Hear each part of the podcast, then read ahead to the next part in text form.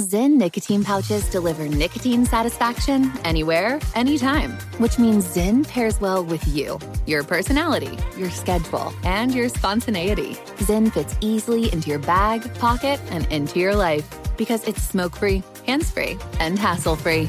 So the only person who will know you have a Zyn pouch in is you.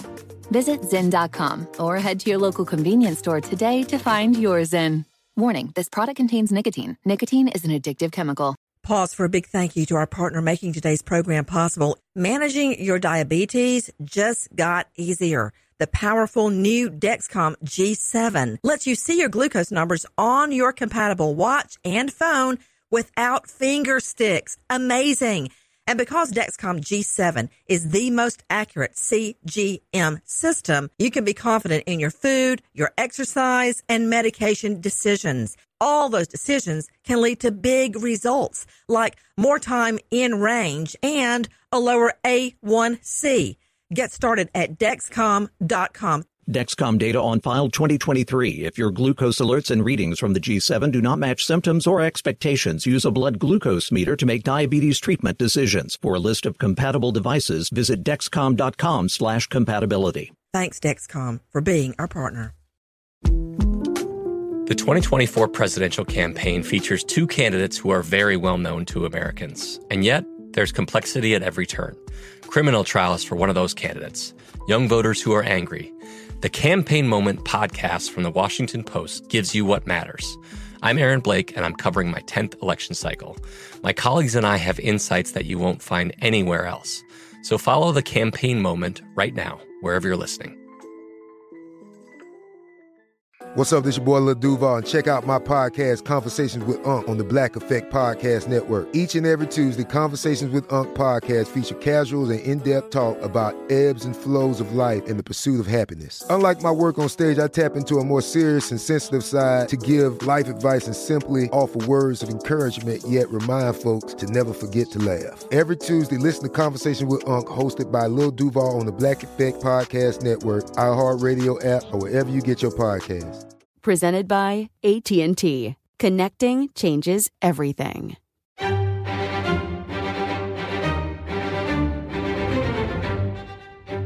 What really happened to Susan Berman?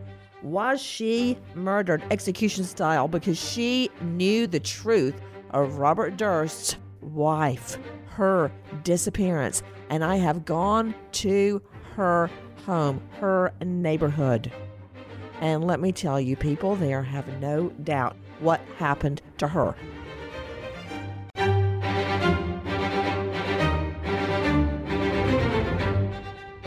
Crime Stories with Nancy Grace.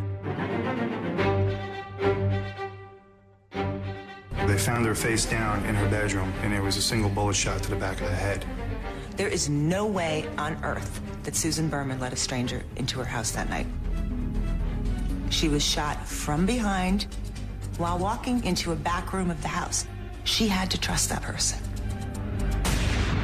When I first heard about what had happened, that yes, it had to be somebody that that we knew, that she knew at least. Bob Durst. Bob Durst. Tying up some loose ends, killing his best friend to save himself. That's cold. That's cold. Wow. That is from True TV Power, Privilege, and Justice. With me, an all star panel Wendy Patrick, California prosecutor, author, Red Flags at wendypatrickphd.com. Cloyd Steiger, 36 years Seattle PD, including homicide, author, Seattle's Forgotten Serial Killer, Gary Gene Grant at cloydsteiger.com renowned forensics expert, professor of forensics, Jacksonville State University, author of Blood Beneath My Feet on Amazon, Joseph Scott Morgan. Psychoanalyst joining us out of Beverly Hills. They got a lot of problems, no offense, at drbethanymarshall.com. Dr. Bethany Marshall with us, but right now to crimeonline.com investigative reporter. Crime Online, where you can find this and all other breaking justice and crime news as it happens. Levi Page. Let's just start. You know what? I don't want to start at the beginning with Kathy, Kathy Durst, dead. I think rolled up in a rug, her body likely dumped into the waters. Let's start with Susan Berman. There's just so many places to start. Or wait a minute. Wait, wait, wait, wait. Or should I start with uh, Mr. Black? Do you remember him? That's another of Robert Durst's victims. Remember when Robert Durst was caught dressed as a woman? Um, not judging, not judging at all. Don't care what he had on. Couldn't care less as long as he didn't raid my closet. In like a convenience store, shopping something like uh, this. It's not this, but something like a roast beef sandwich. Okay, I try not to eat the food at the gas station there's just something wrong. I guess some people don't mind eating their food, sitting outside, inhaling the gasoline fumes and diesel, but he got caught shoplifting and then it all unfolded, as I recall. And then the poor old 76 year old neighbor's head was found by a little boy fishing out Galveston Bay. That's how I remember. I think his name was Maxwell Black. Sorry, no disrespect to the dead. Morris Black. Levi Page, let's just forget about the head in Galveston because Robert Durst got uh, uh, let off by a jury on that. They believed he dismembered the old man in self defense. Okay. Let that sink in. Let's start with Susan Berman. Tee it up, Levi. So, Nancy, Susan Berman, just so everybody knows who she is, she met Robert Durst in college. They both attended University of California at Berkeley. And Durst dropped out, but Berman got her master's degree in journalism. They were best friends in college. Wait, you just told me something I didn't know. Mm-hmm. Okay, now wait a minute. Where did they go to college? Uh, UC Berkeley. You know, that's not as easy to get in as you may think it is. It, that's kind of hard. All the California uh, colleges, I mean, look what Lori Loughlin is accused of doing to get her kids into USC. So they're at Berkeley, and he drops out I'd like to know what he was studying, but he drops out. She goes on to get her master's. Interesting. Interesting that a brainiac like her hung out with a dropout. Not judging. Go ahead. And she got her master's in journalism and she tried to become a journalist. She wrote a book about her father who was in the mob. His name was Davy the Jew Berman from Vegas. She wrote a book and she had planned to turn this book into a movie. But Nancy, that never came to fruition. She moved to Los Angeles. She tried and tried to get this book made into a movie. It never happened. She was broke. She had a trust fund, but she blew through the trust fund, blew through the money from the book. And Robert Durst had, you know, been giving her money. He was connected to a real estate empire from New York, and he was giving her money, Nancy. Okay, wait, wait, wait, wait, wait, Levi, Levi, Levi. You got me drinking from a fire hydrant again. Let's just pause. Let's just pause. See, Everything you're telling me is valuable to me, every sentence. I want to stop you because so much of what you're saying is significant. To Dr. Bethany Marshall, renowned psychoanalyst, I kid her by saying to the stars, but Dr. Bethany Marshall, um, let me be serious for a moment. Did you hear what Levi just said? Uh, Robert, a real estate magnate, a mogul, he and his family had everything handed to them on a silver platter. I'm not jealous. True, I grew up on a red dirt road with a well dug in the backyard by my grandfather. But I was so happy, and frankly, still am, knock on wood. So I don't begrudge them that. But what I'm saying is, it gives you a different mindset and view of the world. Everything is attainable. Everything and you think in a different way. I think your values are different and not judging, not saying they're any better or worse than anybody else's. It's just a different mindset, Dr. Bethany. You know, Nancy, absolutely. Not only is it a different mindset, meaning he may have grown up in an environment, the world was his oyster, he could obtain anything, there were no limits. Think about the fact that he dropped out of UC Berkeley. He was not worried about earning money or supporting himself. And you know, the requirement to work and to support one's own life is such an important precursor to good mental health. We all have to support ourselves. And when you grow up in an environment where that is not a requirement, where somebody else is not only are they supporting your life through childhood, but you will be supported financially for the rest of your life, that dramatically changes your mindset. And also, he was supporting Berman financially um, which means that that money didn't really mean much to him until he was giving it away. People who have a lot of money don't think much of it until somebody else wants it, and then they can be notoriously cheap. You know, the studies that people who have less money are more generous, people who have more money are more stingy, and also he had endless resources to commit whatever crimes he wanted to commit through his life. I want to hear Susan Berman speaking to our friends at CBS, murder victim, confidant of Robert Durst. Did she know exactly what happened to Durst's wife? My father, Davy Berman, who worked for Meyer Lansky and, and uh, Frank Costello in Murder Incorporated, he came out of Sing Sing, I believe it was the end of the 30s. Lansky and Costello gave him a choice what city do you want to run, and we'll give you a million dollars. And he said, I just want train fare to Minneapolis, and I want to run the rackets in the Twin Cities. This, of course, is before gambling was legal. My father's only skill was gambling, so he went to the Twin Cities. In that time, it was wide open, even though the police, police were paid off. This was the end of the 30s, the early 40s. And he ran Minneapolis for many years years, and he was very, very good about it and good at it. And then he uh, went to the war. He volunteered for service. He came back a war hero in 1945. And Ben Siegel said to him, um, I have this fabulous idea. I've talked Meyer Lansky into putting our money into Las Vegas, taking some money out of Cuba. So in 1945, when I was two months old, we came to join my father. At that time, he was partner in three downtown clubs in downtown Las Vegas the Las Vegas Club, the El Dorado, and the Apache and Ben Siegel wanted him to go into partners. They were all part of Lansky's group, but there were many competing divisions. Because of Ben Siegel's temper, my father always said, Beware of a man with a terrible temper. He was his best friend, but he didn't want to be partners with him. But in 1946, uh, Meyer Lansky talked my father into taking a partnership in the Flamingo. Um, I grew up in the, the, center of the world, in, in my opinion. Of course, as a child, it seemed glamorous and it seemed like we were very important, and our town was because everyone came to Las Vegas. The end of the 40s, the early 50s, Las Vegas was like Monte Carlo in the United States. And my father was always saying, Oh, look, there's a king. It was from Thailand or something, or there's a count. Um, I thought it was the most glamorous city in the world, and all things seemed possible. Celebrities, of course, came to our house since my father owned the hotel. And he, my father was kind of, they said, the Henry Kissinger of Vegas. He was very diplomatic, and he was the one that worked out all the, you know, arguments between everyone else. Um, he was silent partner in all seven hotels when he died in 1957. So we were in the hotels constantly. My father was the boss.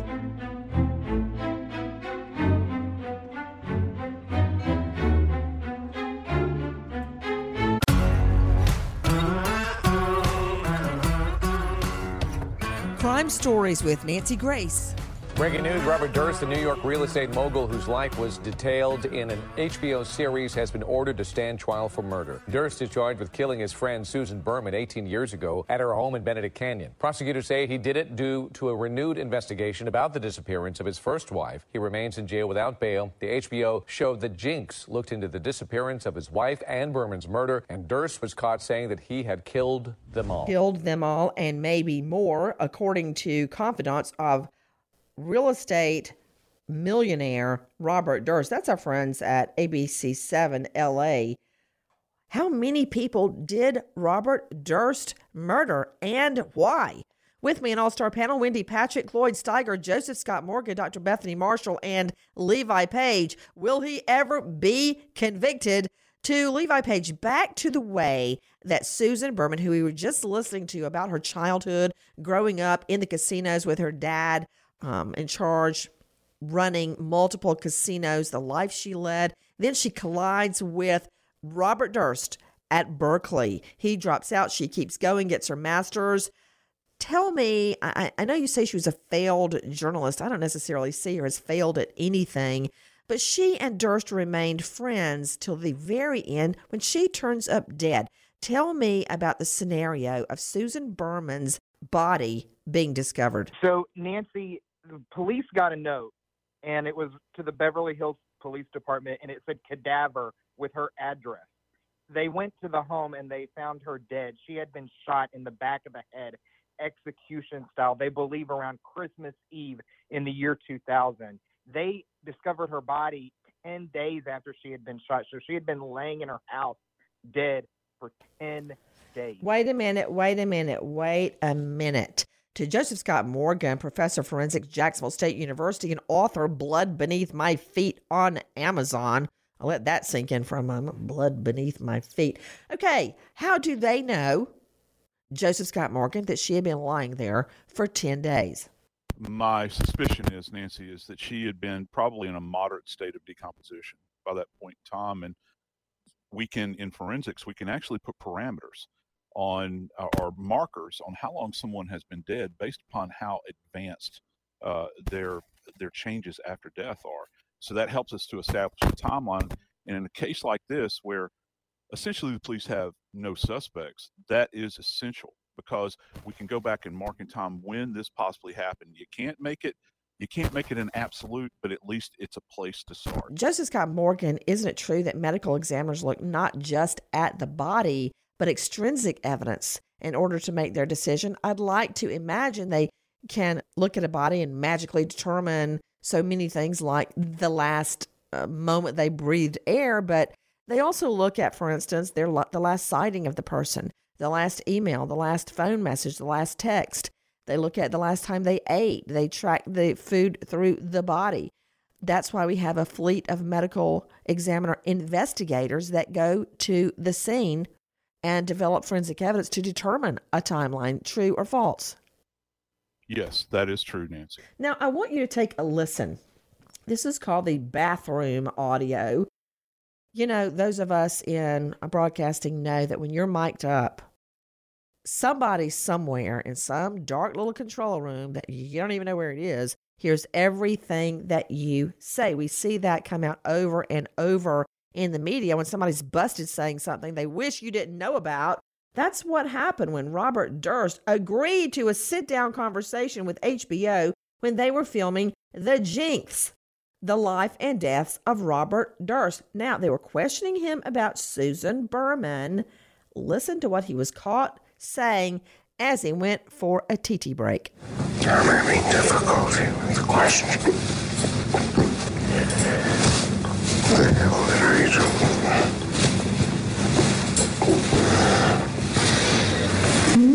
Hmm?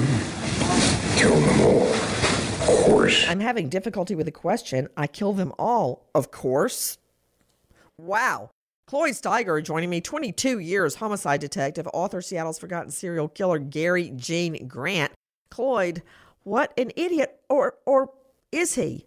You know, some would argue he subconsciously wanted the world to know. I don't buy into that. I think he was just an idiot. Yeah, well, you know, thanks. That's what uh, is gifts to people like me is people when they they're very cocky and and confident, and he's an entitled guy and then he makes a stupid mistake like that and, and basically makes it in against interest that he killed them all and and says it out loud. I mean, that that's gift wrapped to the detectives and the prosecutor. To Wendy Patrick, California prosecutor, author, Red Flags. Wendy, weigh in. You know, one of those things about uh, one of the pesky things about confessions is you have to prove that that's exactly what it was, and not somebody speaking off the cuff, role playing, all of the excuses and defenses. Nancy, you and I. Whoa, wait, wait! Role playing alone in the bathroom while you're unzipping your pants and TTing. Role playing what? I have tried so many cases, Nancy. I have heard it all, and even scarier than that. I have heard jurors say, How can you believe that something somebody says in private is a confession? Why would they make a confession to themselves? These are the kinds of defenses I would already anticipate as a prosecutor. But I'll tell you, playing the other side of the coin, I think it's powerful evidence of really kind of rethinking, rehashing what is this guy doing, giving this interview to begin with, and then following it up with almost some uh, talking to yourself about what just happened. So now we've got the corpus plus a confession. Now we've got a case. So it's highly significant. I just want to point out that sadly, there are two sides to every story as far as what a jury is going to hear. Man, you are so right about that. To Dr. Bethany Marshall, psychoanalyst, I don't know how you're going to twist this around in your psychoanalyst way Okay, hit me. What do you make of what Robert Durst said, still mic'd up, gone on a bathroom break from the HBO series The Jinx, stating, quote, What the hell did I do? What the hell did I do? Kill them all, of course, he mumbles to himself, unaware he's actually being recorded still while he's in the bathroom. While the toilet's flushing, right? so yes, that was the problem. Now that's a problem. Didn't flush loud enough, uh, loudly enough. You know, Nancy. One of the things we see with sociopaths is that they have a very shallow emotional life, and that's why they do so many weird, kooky, thrill-seeking kinds of things, like him dressing up like a deaf mute old lady. You know, strange things that you know I think are adding some color to his day um, because he doesn't have much else to do with himself. So the fact that he went on the Jinx and he gave these interviews is a testimony to his shallow emotional life meaning that he didn't have much else going on. He didn't think anything bad would come of it. And that's the grandiosity, too, right? When you're grandiose, when you sit at the right hand of God, you never think you're going to get in trouble. You whoa, whoa, say, whoa, wait, wait. Hold, hold on, Missy. Please don't drag God into this. that's the last thing I need. I'm pretty sure he's already mad at me. I don't know that for sure, but please don't drag him and put him in the same sentence as Robert Durst. Okay, pick it up. Well, and then the thing with sociopaths, because they lack conscience, um, and we see on fMRI brain imaging that the part of the brain that's responsible for empathy um, is very atrophied. So they don't really have a sense of what other people are going to think and feel about them. That's why they kill so casually. They have no remorse, they have no empathy. But that same quality leads them to have lack of big picture thinking, lack of cause and effect thinking. They think that they will never get into trouble for their actions. So, you know, if any if I was going to say if any normal person killed people, but that, that's an oxymoron. Anybody who gets in trouble, if I get in trouble, if I'm speeding, I'm afraid the police officer will pull me, um, pull me, uh, will track me down. But a sociopath is not going to be afraid that anybody's going to think anything about their actions. So that's why he said that in the bathroom.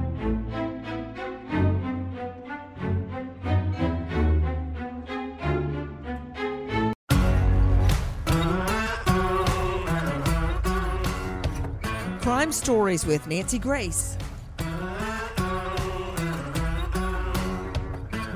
He said, I guess to you, you know, that I think of myself as someone who was born with a burden that I couldn't carry. Yeah.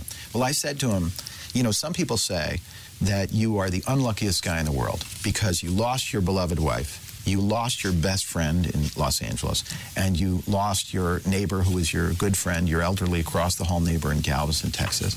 And other people say you're the luckiest guy in the world because you killed your wife, you killed your best friend, you killed your neighbor, and you got away with it. Wow. You're hearing filmmaker Andrew Jarecki of HBO's The Jinx telling Durst everything he's managed to get away with, but is his day of reckoning finally here?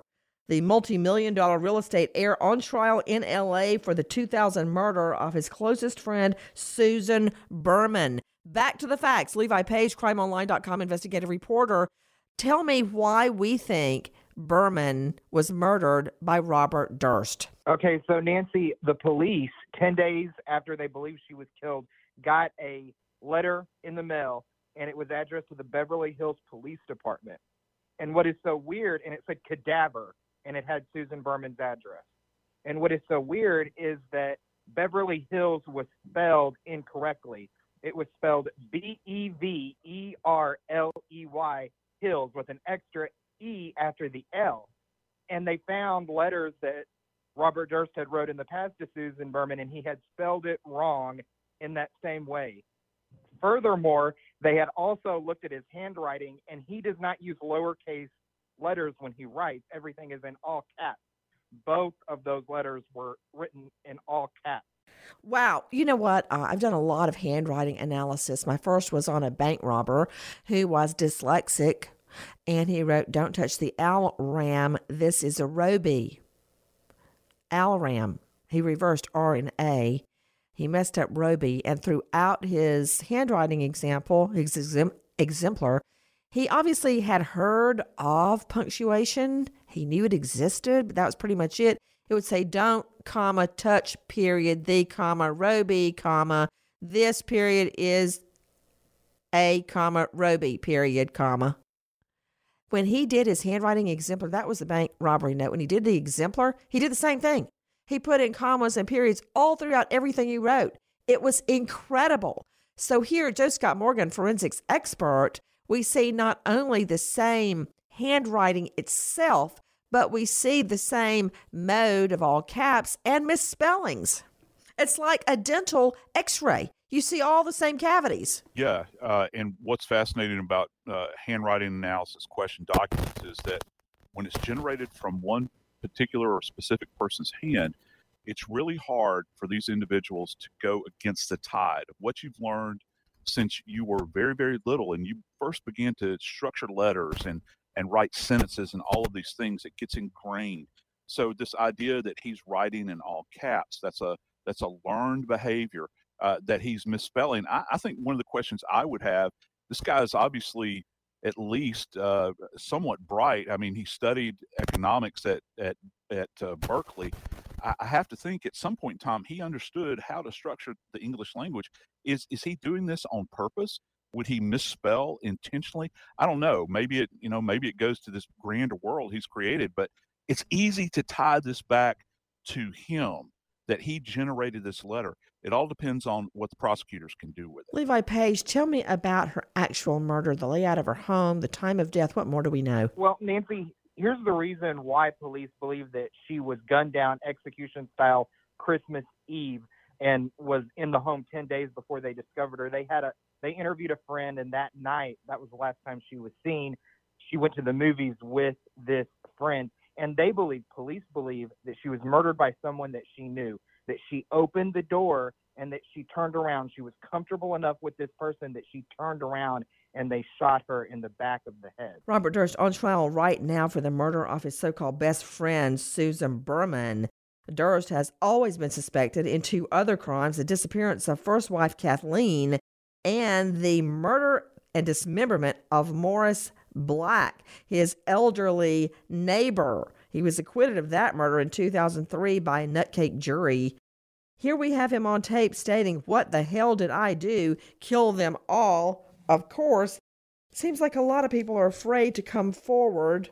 Take a listen to a witness, a secret witness, who tells Erin Moriarty at 48 Hours they're afraid. This individual was listed as a secret witness. In fact, he came through a back door in the courtroom and he was accompanied by protection guards because he's afraid that because Durst still has $100 million that he could be killed if he comes. This is a longtime friend of Robert Durst. He worked, and, and his wife still works for the Durst Realty Company here in New York, real estate company in New York. And he says, there'll be a lot of questions raised about this, but he says that Susan Berman, number one, told him that Durst killed his first wife, Kathy, said that. And he even says at a dinner, Durst said to him, and in reference to Susan Berman, the victim in this case, that it was either her or me, insinuating that he may have killed, mm. did kill Susan Berman. Wow. In addition to the murder charge, Durst is also facing felony firearms and drug charges because when he was arrested, he had a Smith & Wesson 38 revolver with marijuana, $42,000 in cash, a latex mask, a fake ID, passport, and maps of Cuba. He was expecting a package with $117,000 in cash and other personal items. You know, that sounds like a to do list for a killer to Wendy Patrick, California prosecutor, author of Red Flags.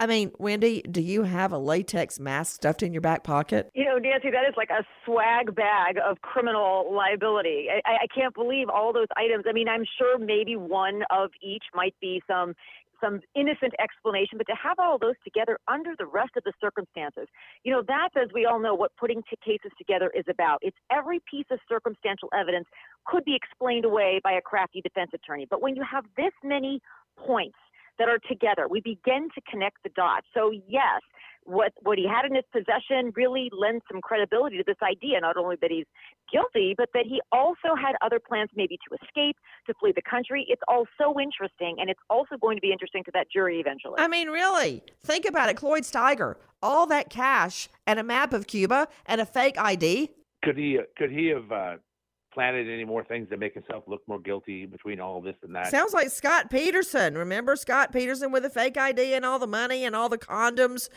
Yeah. Yeah, and well, this guy also felt so because he'd gotten away with it so many times. That's why he feels emboldened to do this type of stuff because he keeps getting away with it, and so it's just uh, you know he gets more and more the stupid stuff like that. We just like I said, it's a gift. What about it to you, Joseph Scott Morgan? I think that he showed up and he's well planned. Uh, this is commonly what's referred to as a kill kit. Uh, if you look at it from an investigative standpoint, uh, he he has he has the the means at his hand to facilitate something like this. And going back to what we said earlier, uh, the fact that he got into this house or someone got into this house with no struggle whatsoever. This young lady was taken unawares. And, you know, this actually happened in Benedict Canyon. And it's associated with a couple of other horrible things the Tate LaBianca murders, for instance. This is an isolated, exclusive area. You don't have homicides that take place in this area. And such a violent crime. Someone was prepared that showed up. They had knowledge of this individual and she was taken unawares, shot in the back of the head. It's actually, you know, when I look at this, you have to think about who has access to this woman, who has the ability to pull this off.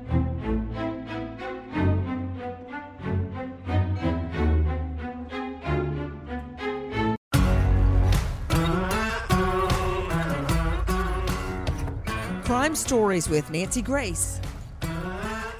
She became more independent. It wasn't the fairy tale anymore. No.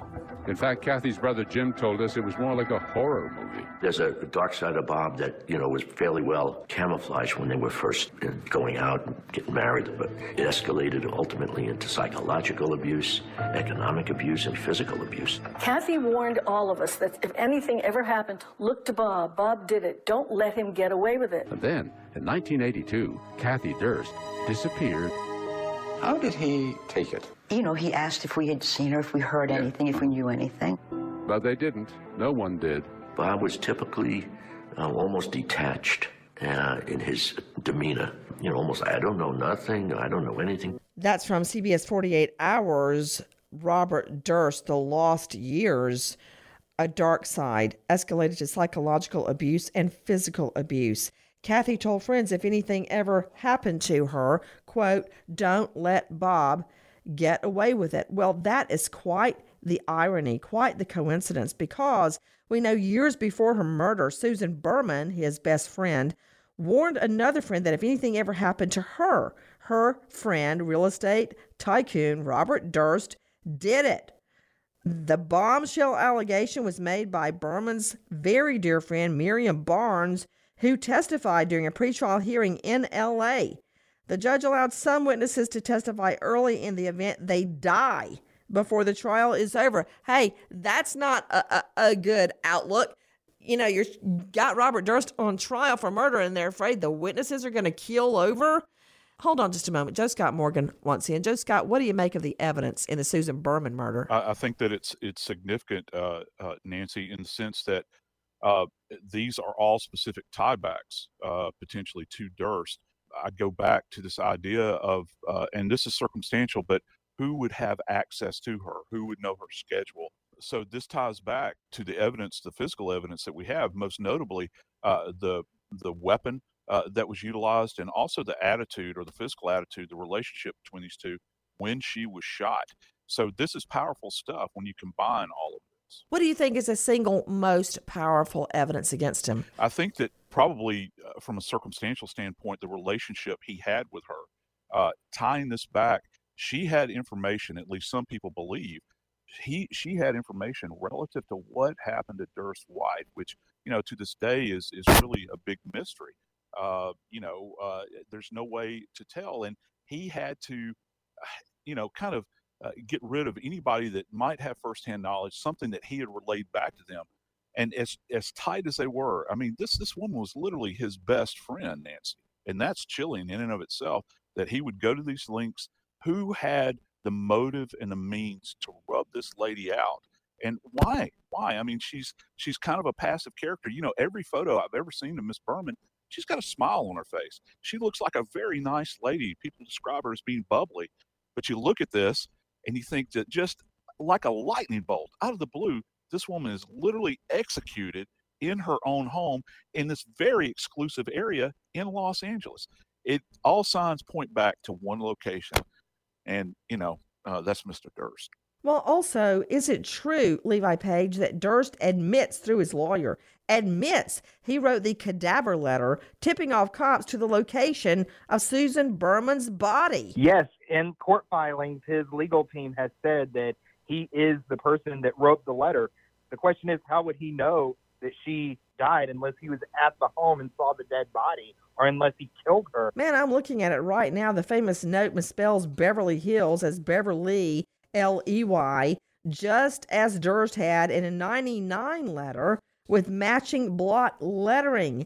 And it is uncovered in the documentary The Jinx. I don't know why the cops didn't find this, but that's neither here nor there. When you look at this, it's it's identical. Even a layperson, not anyone who is an expert in handwriting analysis, can see it. You can see it at crimeonline.com. Take a listen to this. Lewin told Durst he was here to talk about one particular murder Susan Berman's.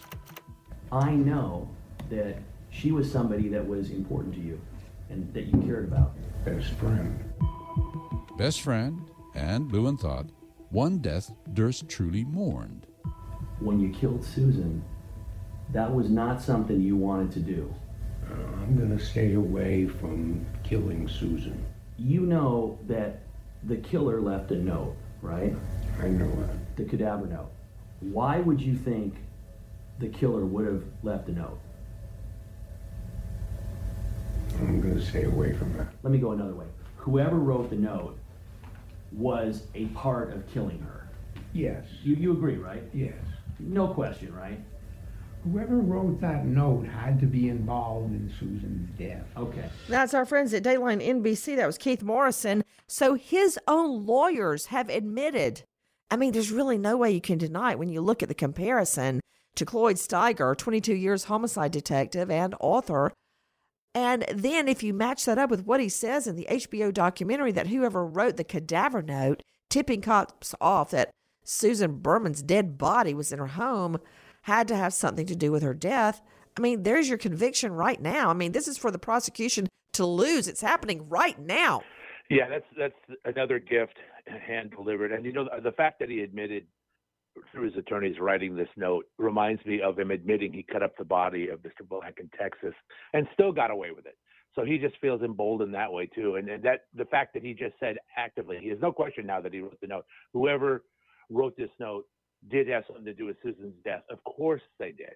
And I think the reason he wrote the note is it's kind of is because she hadn't been found and he knew that he'd probably been checking the news and he really didn't want his friend to lay there and rot maybe so that's why he decided to to send that note. That's just what i think. It's he's a bizarre guy. He kind of reminds me of the, the guy from the uh, du Pont family years ago that got involved in that wrestling team and ended up killing a guy just an entitled uh, you know rich guy with so much money didn't know what to do but i think it's all catching up to him this time Weigh in, Wendy Patrick. Part of the problem with cases like this is what defense attorneys have to do is clean up the statements their clients already made. And when you're doing that in this case, trying to spin the statements that Robert Durst already made for whatever reason, deciding to talk to HBO, deciding to sit down and engage in these interviews, you're going to have these subject to interpretations. You're right that this is prosecutions to lose, but it's also true, as all of us know, we have seen cases go sideways when there is some other plausible explanation. What fuels that defense theory is the fact that these women seem so wholesome and so likable, as we've already heard Joseph Scott Morgan point out, and yet they were with this man. How bad could he have been? That's going to be part of the defense. What Nancy, you and I would say, having done this job as long as we have, is even well educated, nice people can be fooled. To Dr. Bethany Marshall, you hear him say, uh, I want to stay away from the Susan Berman cadaver letter. He won't answer anything about it. You know, if my friend had been killed, I would be doing anything I could think of to try to find the killer instead of, quote, staying away from discussing the cadaver letter, telling cops where the body was and that she was sitting there decomposing, and also his emboldened attitude. Weigh in, Dr. Bethany. Well, Nancy, this guy has way too much money and way too much time in his hands and an enormous amount of energy combined with a homicidal instinct. And I keep trying to think how did these killings unfold in the context of each of these interpersonal relationships? First of all, his wife, who goes missing, uh, the elderly neighbor who's uh, dismembered and the head ends up in the, in the bay and then Susan Berman, who's shot in the back of the head. What transpired in these relationships? And it seems to me that he must have exerted, exerted an enormous amount of influence and control over these people.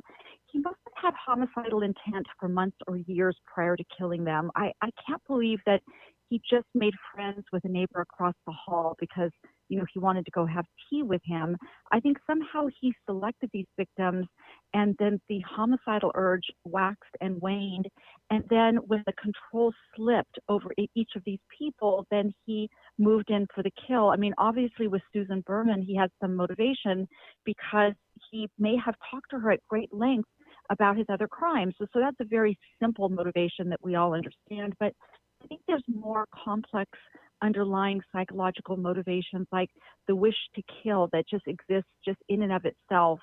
Um, being kind of a blabbermouth like he is on all of these interviews, he probably blabbed and blabbed to Susan Berman, glorifying uh, his crimes and reliving the satisfaction of them. He probably couldn't help but talk to Susan Berman about these crimes. So we think of all these people coming to trial and they're afraid, they're afraid for their lives, the judge is afraid somebody's going to keel over. The fact is, he may have blabbed and confessed to many people. There are many people out there who are saying, Thank God for the grace of God go I. You know, I'm, thank- I'm glad he didn't kill me. And they may know a lot, but they may be afraid because this man is worth a hundred million dollars. He comes from a great uh, family financial empire, and they're Nancy, they're afraid because not only did he kill three people, but there are other people out there who know his secrets and know he has this enormous amount of energy that he could probably even exert behind bars. You know, it's been so many years since Susan Berman's murder to Wendy Patrick. How likely do you think it is he will be convicted? He's skated away from Morris Black's murder and Kathy Durst's murder. Yeah, that that is really significant because you have a guy that has gotten away with a lot over the years. At least that's the prosecution's theory. Uh, and why now would you decide to sit down and say what he did? One of the rationales could have been he thought he got away with it, and it was okay now, perhaps, to regain the spotlight through talking about something that would never then come up again. That was a big mistake. And I know, Nancy, you pointed this out before, that that might be one of the reasons behind the sudden motivation not only to speak, but to answer those very dangerous questions that his defense attorneys now are going to have to explain. And uh, another issue to Cloyd Steiger is this the only chance we're going to ever have for justice? I mean, indirectly, for the disappearance and death of Durst's first wife. Oh, I think so because I don't think they. Well, you don't have a body. You have circumstantial evidence, but not enough to to charge or convict him of that crime. So this is your only shot for her. Otherwise, you know, there's not going to be any justice in that case. Even if they find the body now, it'll be skeletal. There won't be any physical evidence. So it would be very, very difficult. We wait as justice unfolds in a California courtroom in the murder of Susan Berman. Nancy Grace Crime Story signing off. Goodbye, friend.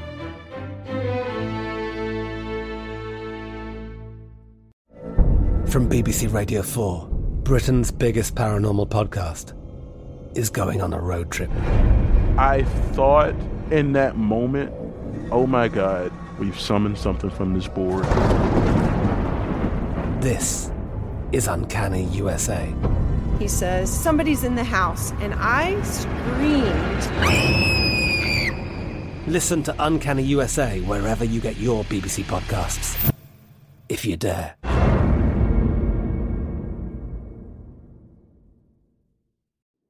Nicotine pouches deliver nicotine satisfaction anywhere, anytime, which means ZYN pairs well with you, your personality, your schedule, and your spontaneity. ZYN fits easily into your bag, pocket, and into your life because it's smoke free, hands free, and hassle free.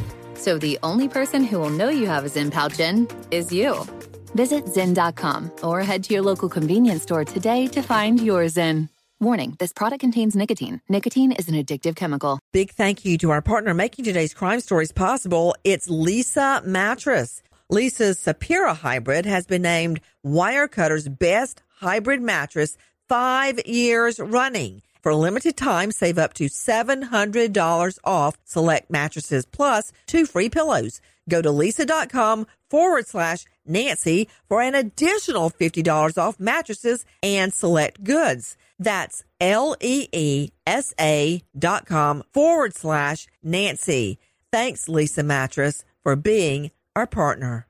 Pause for a big thank you to our partner making today's program possible. Managing your diabetes just got easier. The powerful new Dexcom G7 lets you see your glucose numbers on your compatible watch and phone without finger sticks. Amazing.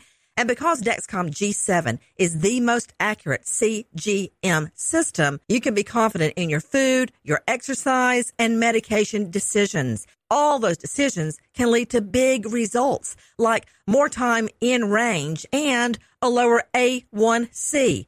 Get started at Dexcom.com. Dexcom data on file 2023. If your glucose alerts and readings from the G7 do not match symptoms or expectations, use a blood glucose meter to make diabetes treatment decisions. For a list of compatible devices, visit dexcom.com slash compatibility. Thanks, Dexcom, for being our partner.